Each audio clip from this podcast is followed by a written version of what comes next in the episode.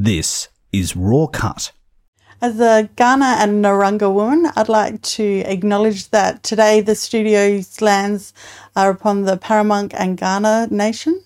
I'd like to acknowledge the elders past, present, and future and emerging and thank them um, for allowing us to be on these lands.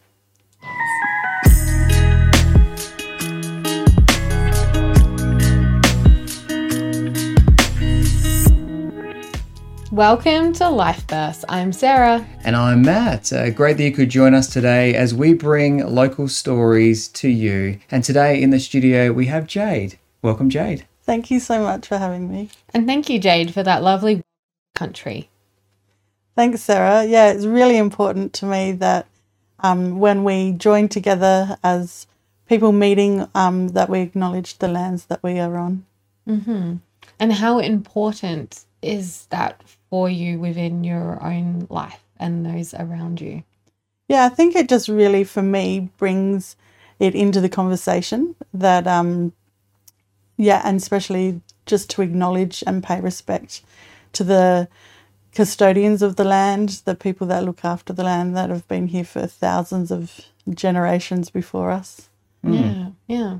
Well, take us back, Jay. Where did life start out for you? Uh, for me, it started in Aberfoyle Park in the southern suburbs. Um, I lived in a house with my mum and dad, and then around age four, we had a new baby in the house, my sister Dior. So uh, we lived there for quite some time until around the age of seven, where unfortunately some of the things um, happened in the home where, which meant that we couldn't uh, live where we were anymore, and uh, we moved in with um, a family friend. Um, but unfortunately, then there was a family breakdown. So, uh, from the age of seven, I'm very blessed to have had um, a stepfather, Glenn, and uh, lived mainly with my mum and Glenn and my sister Dior.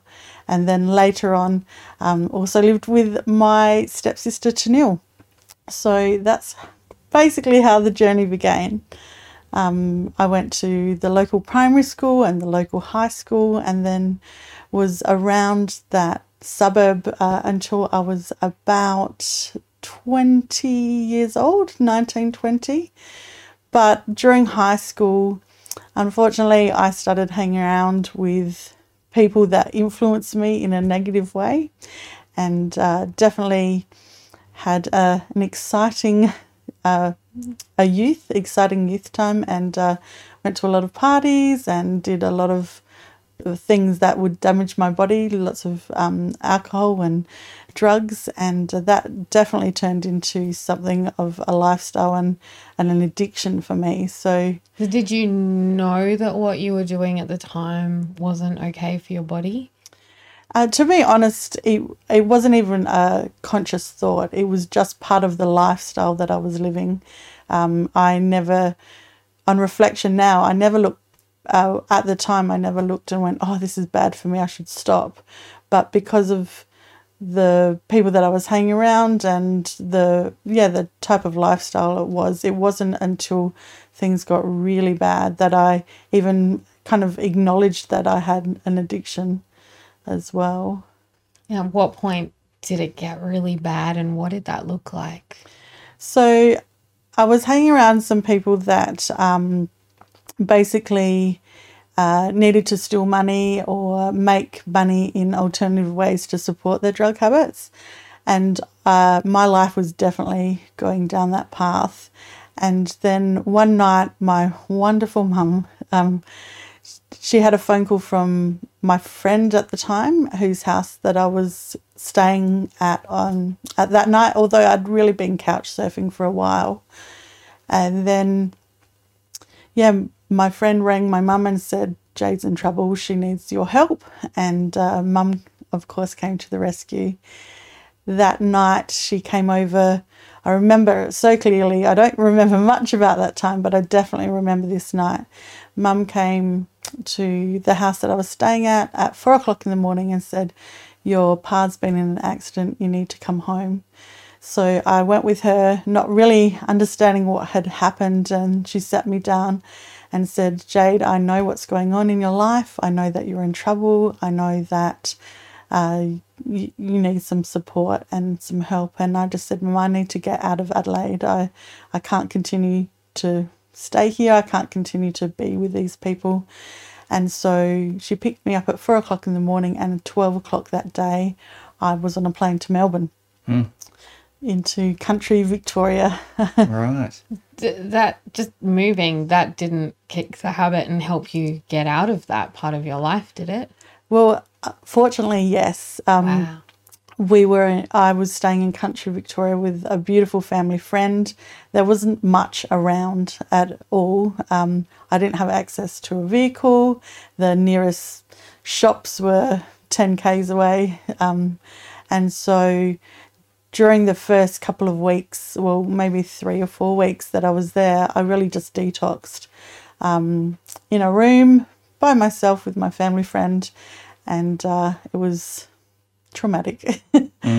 um, yeah, I didn't have at that time. I didn't access a doctor or anything like that, but um, it was definitely, although a very hard experience and nothing that I'd ever want to go through again. I'm I'm so grateful for my mum and my family friend that um, you just basically reached out to me and picked me up and put me into a different situation where I could have a much healthier and yeah lifestyle. What does detoxing look like for you? For me, it uh, meant that my mental health was really on a decline. I had um, a lot of intrusive thoughts, and um, physically, I was uh, vomiting and had nausea and headaches, and um, my skin was itchy, and I had tummy upsets, and all of that type of thing for going on nearly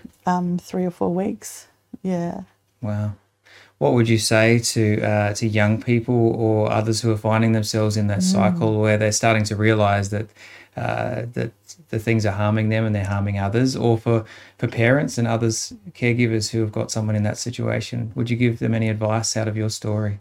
Yeah, definitely. It's, for young people, um, I just want to remind them that there is always someone that cares about them. There's always somebody that loves them, that is thinking about them, that wishes that they were in a different circumstance. And it's about, for me, it was humbling myself and saying, Yes, mum, you are correct, and and I need help. So don't ever think that there is nobody that loves you and cares for you and that will support you because there always is someone.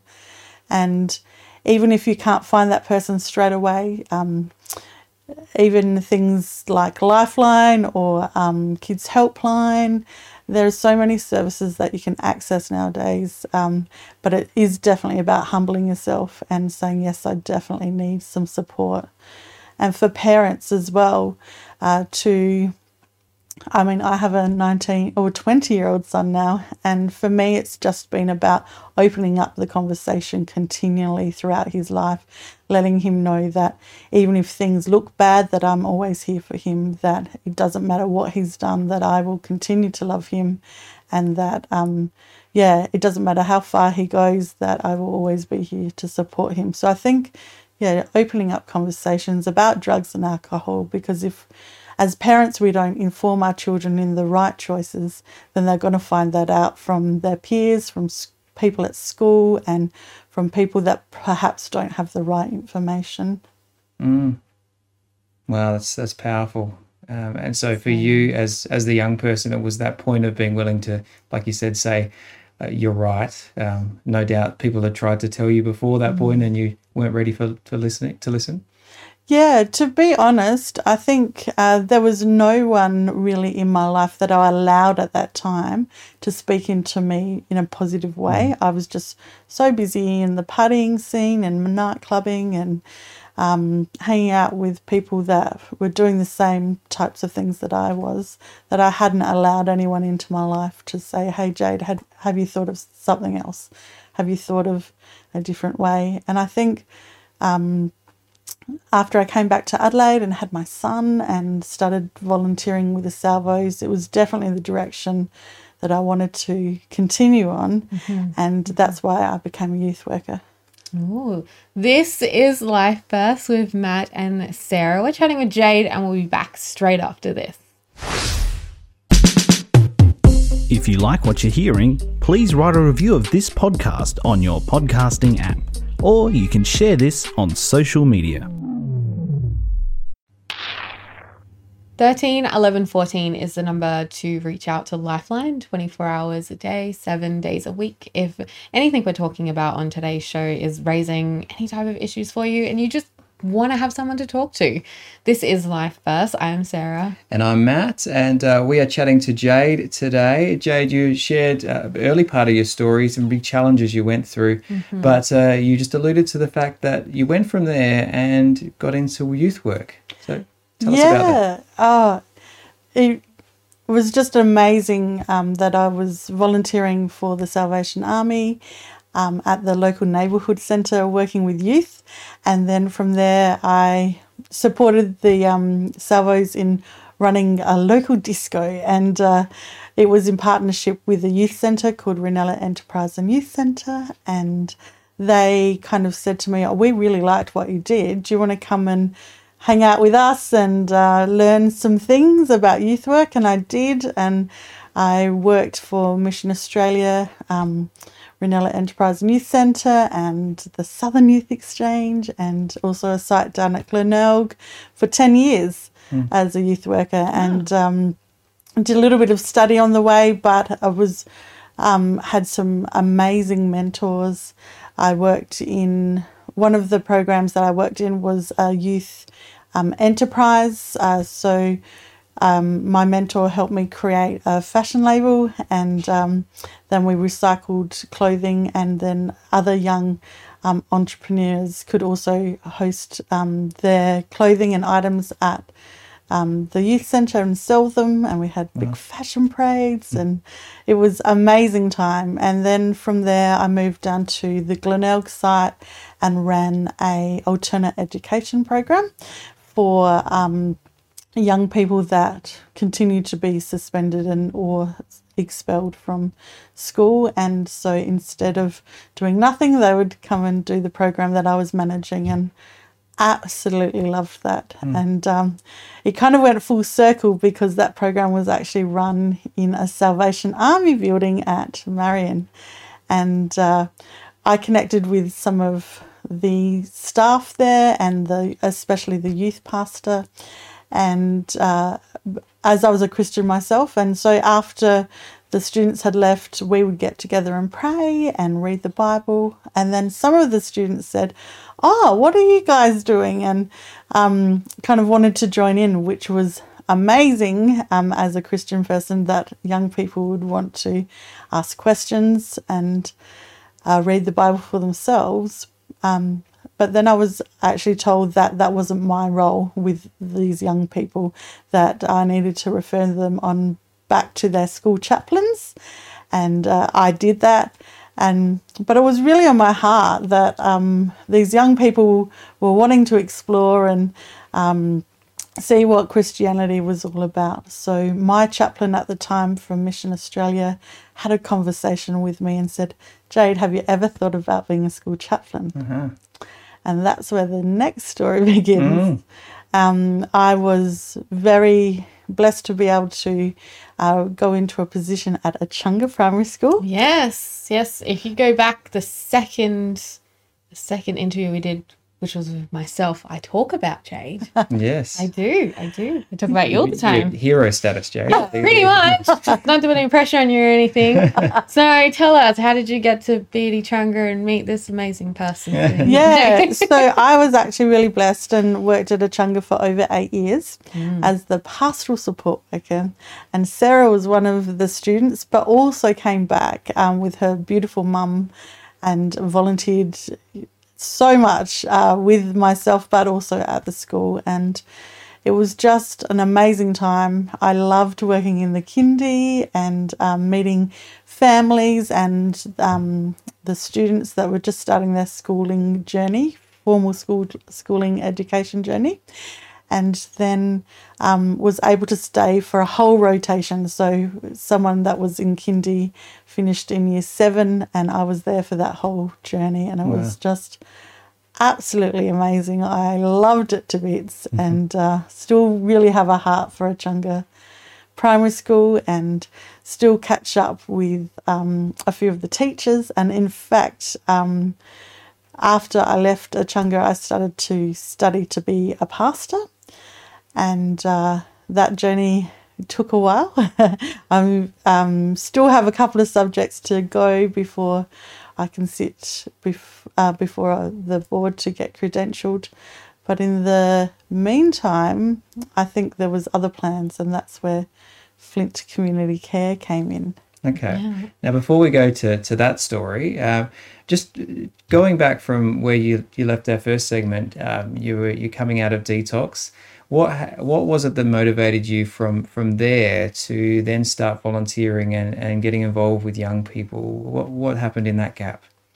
I think for me, um, even looking back uh, to my childhood, I was always the one that would gather all the neighborhood friends um, together. And I remember um, on the weekends, um, I would go around to all the neighborhood kids and say, if you give me 50 cents, you can come over and I'll run up to the shop and buy lollies. And then they would. And uh, they would all come over. We'd play games. I'd hand out lollies. So I always really had a heart for um, bringing people together and um, having fun and um, yeah, just organizing things almost uh, in a leadership kind of style. So yeah, I've been able to really reflect that that was kind of my childhood growing up, always gathering people together and going for a common goal. And um, yeah, I think the youth work was me wanting to give back to um, organisations that had supported me. So that's why I started first volunteering with the Salvos at the local drop in centre at the neighbourhood centre. And we would um, open up the neighbourhood centre for the youth to come in and play pool and hang out. And then we'd also jump in cars and uh, drive around Aberfoyle Park and hand out chips and coke and get to know young people and give them information and resources if they needed it as well. So, yeah, it was almost for me a natural progression um, in giving back. And um, yeah, I think that's how it started. It sounds very natural. It like you were just made to be in that role from such a young age, a, a role of caring for other people. And we both certainly know that you've continued to do that throughout your life. I'm really interested, you kind of skimmed over it a bit, interested in finding out how did you cope emotionally and physically with a family breakdown? Yeah, definitely. I think again, it was one of those things that it was just happening to me, and that I really didn't know anything different, really. That um, a lot of my friends at school had the similar situations happening around the same time, and it just seemed normal. I hadn't, I really didn't have many friends that had parents that were together, um, which is a terrible thing to uh, go through um, that it was just normalized that parents around my friendship group were, were getting divorced. And so i didn't really know anything different. I do now. And um, yeah i can really see um, as a single mum now uh, to jacob who's nearly 21 oh my goodness um, that having a family unit a mother and a father um, and people around to care for him and to support me in my role is yeah you couldn't want anything else for your family really hmm. Hmm. When we come back, yeah, I want to explore a little bit more about now that you're older and looking at that process as well. So this is Life Burst with Matt and Sarah. We'll be back straight after this. Hey, did you know this show is available in video too? You can find it at rawcut.com.au. This is Life Burst. I'm Sarah. And I'm Matt. Uh, we've been chatting to Ja- Jade about uh, a number of aspects of your life, challenges and things you got through. Uh, during those years where you're a chaplain, though, you also had some some challenges of your own uh, that continued. Tell us about that. Yeah, definitely. I think one of the things about being a carer or a nurturer is that uh, you need to really practice self care, and I don't think I was doing that well. And um, during my time at Echunga, I definitely showed some signs um, and actually had some mental health challenges. Um, I spent some significant time in um, some mental health facilities um, around South Australia and uh, was diagnosed with schizoaffective disorder. Right. Wow. And did that? Uh, how was it for you to come to terms with with that as a, as a person, as someone that people were looking up to? How did you work through that? Yeah, it was really difficult because I'd always been in that nurturing, caring role for others, and now I had to accept help and um, really explore the fact that uh, my brain chemicals weren't working properly. That um, I had to step away from being um, a pastoral support worker for some time while I was in hospital and recovering, and. Uh, yeah, it was pretty big. It was pretty big to go through. It was a scary experience as well.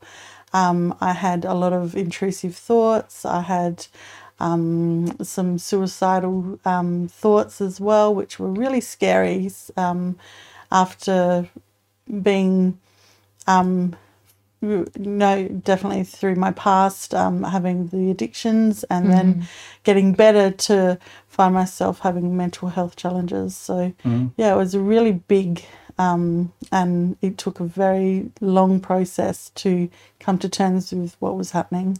How did you deal with those intrusive thoughts and the fact that you wanted to die? Like, how did you deal with that? Yeah, well, I didn't is the the answer Okay. to in the beginning, and that's why I was um, actually placed in a mental health facility um, at Woodleigh House at Modbury, and I was there for um, I think around three or four weeks, which is a long time to be in a hospital.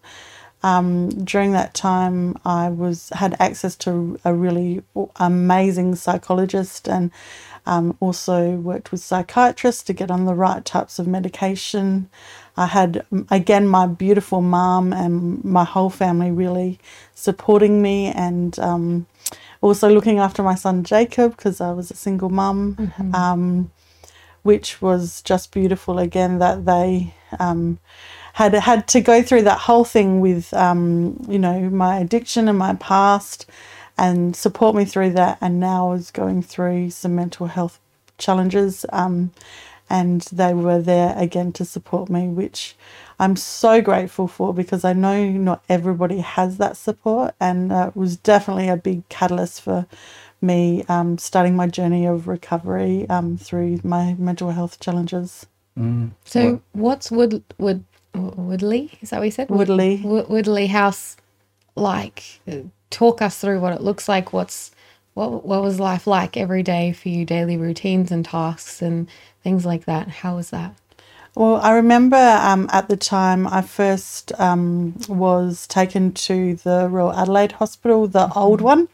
Um, and from there, um, I was in um, a ward for people with mental health problems, um, but it was short stay. And from then, they said, and I felt quite comfortable there. It looked just like a hospital um, ward. So there was beds, um, nothing much else except for those draw screens, um, and you just basically sit there and do nothing, which I would love to change. Um, the you know to have mental health issues, um, being given medication that made you feel quite drowsy, sleepy, and um, very calm, but have nothing to do. Um, so um, at the time, my boyfriend he would come in and we would just chat, and but that was basically all that there was to do until there was a more permanent um, spot for me at Woodleigh House. Um,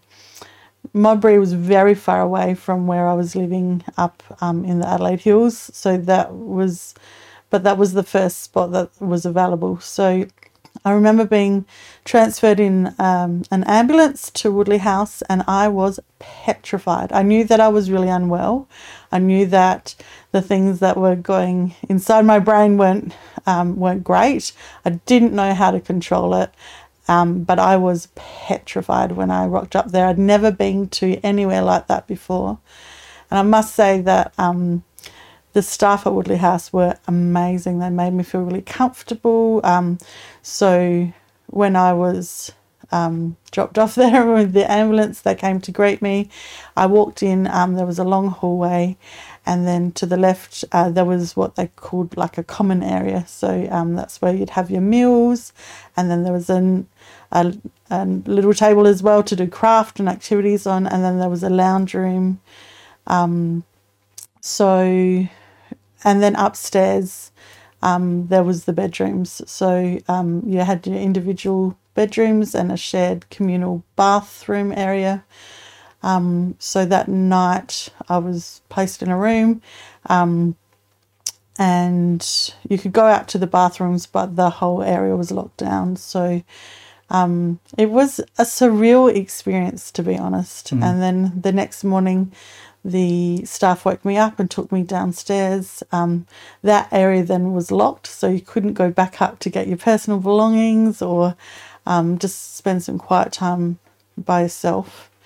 And in the morning, um, you would have breakfast and then have like a group time. Um, and then um, they would have craft activities and um, you could go on walks if you're allowed to and then see all the doctors and nurses and psychologists and psychiatrists and um, yeah it was a very long process of getting well enough in my thinking that I was safe and that everybody else was safe and that I could function really um, on this kind of new lifestyle of being heavily medicated.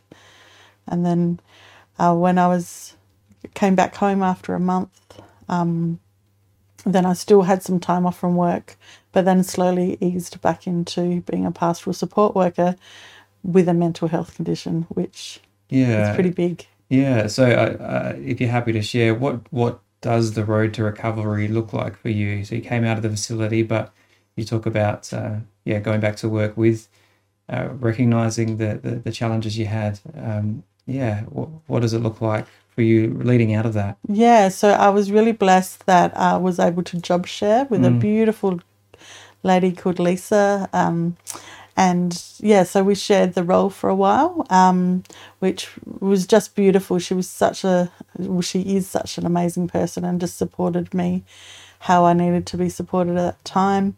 Um, I had wonderful um, mentors from the church. Um, that were checking in with me at least once a week. I was seeing a psychologist and a psychiatrist. And then I had my beautiful family as well. So um, it kind of looked gentle and slow. And uh, also, um, the principal at the time of um, being at work was just amazing and just really welcomed me back, but um, allowed me to do it in the capacity that I could. Mm. Yeah. Wow.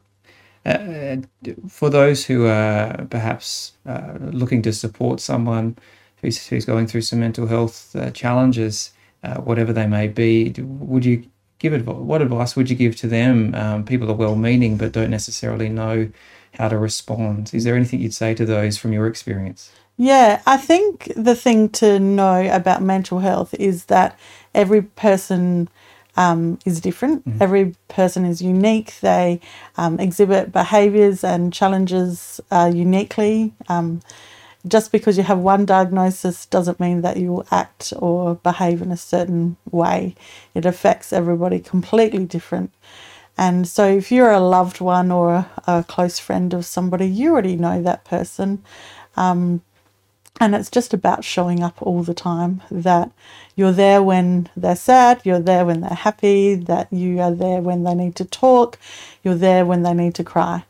And uh, it's just about showing up, really. Um, not, and I think because everybody's individual and um, we love, you know, we love our family, we love our friends, and we want them to get better. I think there's mm. always um, that urge to make them better or to feel better. But um, I know there's like this huge saying going around at the moment, which is it's okay not to be okay. And I believe that to a little bit, which is, is a, my take on it is it's okay to be okay, not to be okay for a while. And uh, it's okay to have a bad day, it's okay to have a bad moment. But when those moments and those days turn into weeks and months, then um, my advice for parents and for loved ones is to just bring information and let that person sit with that information. And um, if they're in control of their own journey, then they're um, better equipped to deal when you're not around. But then if people are in crisis, don't leave it. Don't leave it for them to um, navigate themselves. There's definitely a fine line between someone being in crisis and not being able to cope, and you know, saying those things that we all know that um, means that people are really um, in danger. Um, get help. Don't think that your family can deal with it on their own. Um, seek professional help. Um, uh, in the Adelaide Hills, for instance, uh, we have the Adelaide Hills Mental Health Team, we have Headspace, we have CAMHS, and I think one of the greatest things that we have in our community is also our GPs.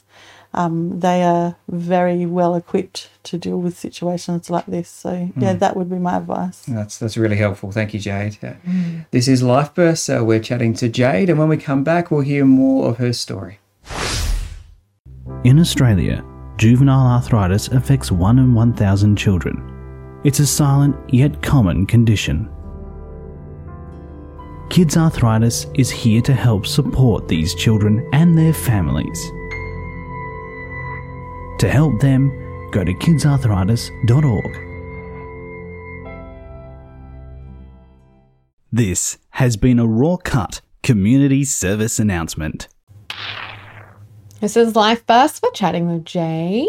Jade, you've been on a recent road trip that's a little bit special. It is. I was um, very blessed that um, unfortunately one of my uncles, my Aboriginal uncles, passed away. And uh, we were so blessed that um, he left us um, some inheritance. And because he loved traveling, um, I spoke to my son Jacob and I said, let's honour Uncle um, let's travel. And so uh, we found a like a big van, a Winnebago over in Perth, and yeah. Jacob and I jumped in a plane and uh, flew over there and met our new vehicle. Um, and then we, it was just the two of us. I'd mm-hmm. never driven such a big vehicle before. what was that like? Oh, it was like? crazy. um, so basically, the lovely person that sold us the van gave us a quick run through and took a photo of the gear stick because it's completely different to a car. And so the first time I drove it down the road, I would say to Jacob, What gear am I in? And he'd look at the photo and then he'd go, Oh, you're in third and you have to go this way to get to fourth. And um, yeah, we drove like that until we got to the petrol station. And then I thought, Oh my goodness, I don't even know where the petrol goes or what kind of petrol it is. And so that was an adventure. And then we took about three and a half weeks to get back to Adelaide, where we picked up our beautiful fur baby Alice. She's um, a Kelpie Cross.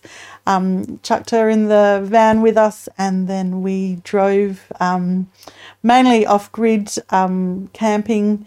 Um, all the way up to Darwin and back, and that took about 10 months. So wow. it was just a beautiful adventure. Jacob um, was on his gap year um, from leaving high school, and uh, it was just such a beautiful family time, and um, was really able to learn about some other Aboriginal cultures on the way, um, and yeah, just spend time together as a family, which was really important um, for me, and I think also for Jacob, um, being that he was definitely changing into that time of life where um, he was getting a little bit more independent. Mm, so it was mm. nice to spend that time together. Yeah. So that was 2019 and uh, you came back and did you have some sense of what you were going to do when you got back from that road trip Well, we had come back in December. Um, I had just also been overseas to Papua New Guinea teaching at a Bible school. Wow. Came back and we thought we'll just stay in South Australia for December for Christmas to spend time with our family. And then, Sorry, you went overseas to. I know where the story is going. Uh, you went overseas and taught at a Bible school. Yes, I did. That is fascinating. Yeah. Because they don't speak English. Well, I'm presuming. Um, well, I went to Papua New Guinea, so it's okay. kind of a broken English. Um, okay. But they could definitely um, understand what I was saying. Some of it was translated, which was uh, new for me to speak and then have a translator. But um, yeah, um, spent uh, two, just over two weeks there, um, and then came back for Christmas. So, Wow. Okay. So Yeah. you came back ready to have a relaxed, uh, put your feet up, enjoy Christmas with family. But something happened uh, in December in the Adelaide Hills, uh, and that changed a lot of your life since. Yeah, it definitely did. So, um, uh, December 2019, the Cudlee Creek bushfire started. Um, at that time, I was training to be a pastor, and we decided to open um, our church up for the community, being that it was a, a catastrophic day and extremely hot, and we had air conditioning and we were serving teas and coffees. And I think from memory, there was about 25 people, 30 people there and uh, we had been watching the news reports and listening to the radio and um, it was um, we were told that Nairne needed to get to a safer place so we took everybody that was at the Nairne church up to a church in murray bridge and i had my dog and my son with me and that just shook me to the core it um really impacted me and I thought, goodness me, like I have to do something here. Just to clarify, was the church open because it was a hot day and you were encouraging people to come in? Was the church open because there was a bushfire and you were allowing people to come in? Um, we opened up uh, because we had air conditioning and it was a catastrophic day. Okay, okay. Wanted uh, to open it up to make sure that you know people were safe and cool and um, yeah had somewhere to go if they needed it. So there was no, the bushfire hadn't started by this time or it had Yeah, started? it, um, okay. Just wanted to, yeah, it was going during that day. okay. Yeah, Just want to get the timeline right. That was cool. cool, cool. So you're in Murray Bridge and Yeah. you to your core with the fire. Definitely. And then um, the next day, I rang Dan Cregan, our local MP, and I said, Dan, I'm here to help. What can I do? And uh, he said, the your local CFS at Nairne, they don't have anyone supporting them with um, food and drinks. Um, can you get down there and organise something? And I, to be honest, I'd been to um, volunteer at Black Saturday in Kinglake uh, for about three weeks with my church back then. So I kind of knew a little bit, but definitely not what I was about to get into.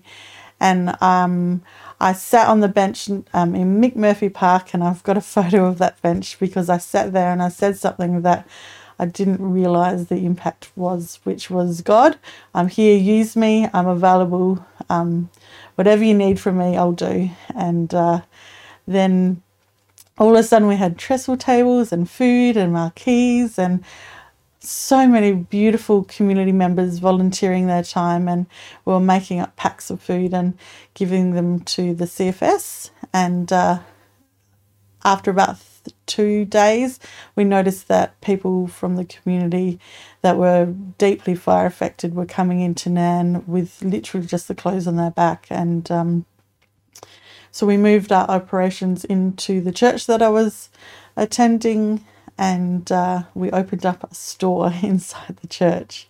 So then people could come in, um, sit with a trained counsellor and debrief, but also work out what their immediate needs was. Was it clothing? Was it food? Was it accommodation? Was it food for their livestock? And uh, then the team of amazing volunteers from the community um, would source those immediate needs. So, yeah, it was pretty crazy back then. How did you get all of that food and how did you get all those things that they needed so quickly? Um, a lot of phone calls, but a lot of social media. Like sometimes we think that social media is bad, but in this instance, uh, we really used it to our advantage and had some amazing volunteers that were really uh, great at social media. And uh, so the counsellors would pass on the information to myself, and then my team would decide what the immediate um, things were that we could source, and then would give it to the social media team, and they would just send out the information asking for support. So, um, yeah, that's how it kind of worked in those, uh, yeah, in, in the beginning. So you went from this holiday vibe of like no stress to suddenly this boom, this high stressful situation. And considering what's happened in your past, how did you deal with that? I think um, I. It's amazing how things work out, and I always think there's no coincidences in life. I think that um, all of my story have kind of um, brought me to this point and given me all the skills and well not all of them i'm still learning but a lot of the skills and a lot of the knowledge that i needed to do this role. Um, and definitely because i had that mental health challenges i definitely learned more self-care and um, how to notice my triggers but also to care for myself um, which was amazing that I could use some of my past that was so horrific and very challenging to my benefit in this role. So, yeah. Fantastic. This is Life Burst. We're chatting with Jade, Life Burst with Matt and Sarah, and we'll be back straight after this.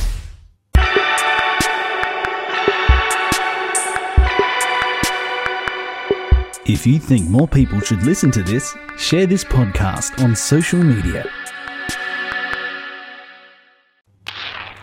On Life Bursts with Sarah and Matt, we are chatting to Jade, and Jade is telling us the story of supporting those who were fire affected in the uh, the Cudlee Creek fires back at the end of 2019. Uh, but this wasn't a short term uh, fix. This wasn't a short term problem. Uh, you found yourself um, supporting these people for a far longer time than that. How did it unfold from those early days in Nairne? Yeah, so we were inside the church supporting a lot of the fire affected community. And um, as the need kind of slowed down uh, with the store, what we dubbed the store, um, we decided to close that section of um, what was Nairne Fire Support.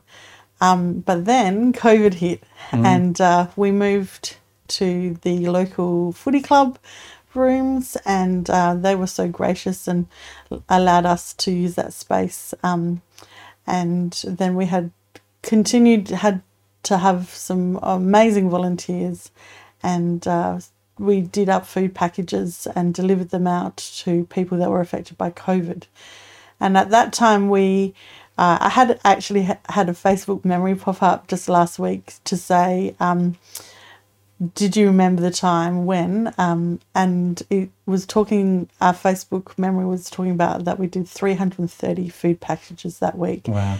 um, most of them we delivered um, during that time of covid uh, it was a huge operation and my the volunteers that support um, what is now Flint Community Care have continued. Um, we've had a few moves since the cricket club, uh, but now we're located at the Brukunga Hall which is just amazing because that's definitely part of the community that we first started supporting and just to be back in the community and supporting those families still. Um, so a lot of families unfortunately were affected by the co- by covid and the fires. So we're continually um, supporting those families and uh, the communities um, but not just Brukunga now. So we're supporting um, a lot of the Adelaide Hills region um, with free food packages weekly. Wow. Yeah. So you've, as you've been, uh, it started with the needs around the fire, but as you've uh, got involved in the community, you've found that there are a number of people who are uh, seeking support in need of just even a simple food package is a, is a real blessing to them. Uh, what are you discovering as you get involved in the community? Um, definitely discovering that um, food is one way that people would like support at the moment, but uh, just as much as the food, um, people are really um, generally um, happy to receive a conversation. So just people checking in on them once a week and having a conversation to see how they're going. Um, we have the hall, the Brukunga Hall, open um, on a Friday afternoon, and we have uh, a lot of families coming in now to collect their food parcels. And we have a beautiful kids area, and we have coffee and cake and lunch all for free. And uh, it's just about now supporting the community um, in being a community, giving them an avenue where they can uh, come together and support each other, which is just very vital in recovery. Um, and yeah, just having a lovely time. Um, we all the volunteers get out of it.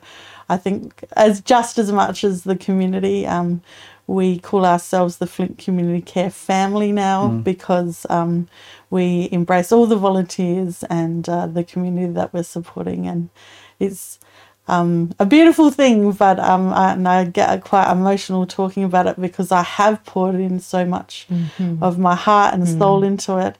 Um, and the community response is massive and it's growing um, since the stop of some of the government support, financial support um, through COVID. We've had over a 50% increase in people asking us to support them with um, food and so it's a growing need in our community, mm. definitely. Now, those who are watching this online or television, they'll be able to see your shirt, but explain to those people who are not watching us, what do you have on your shirt that you're wearing today?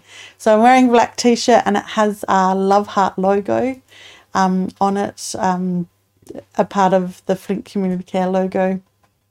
And this was designed by a beautiful lady called Bron.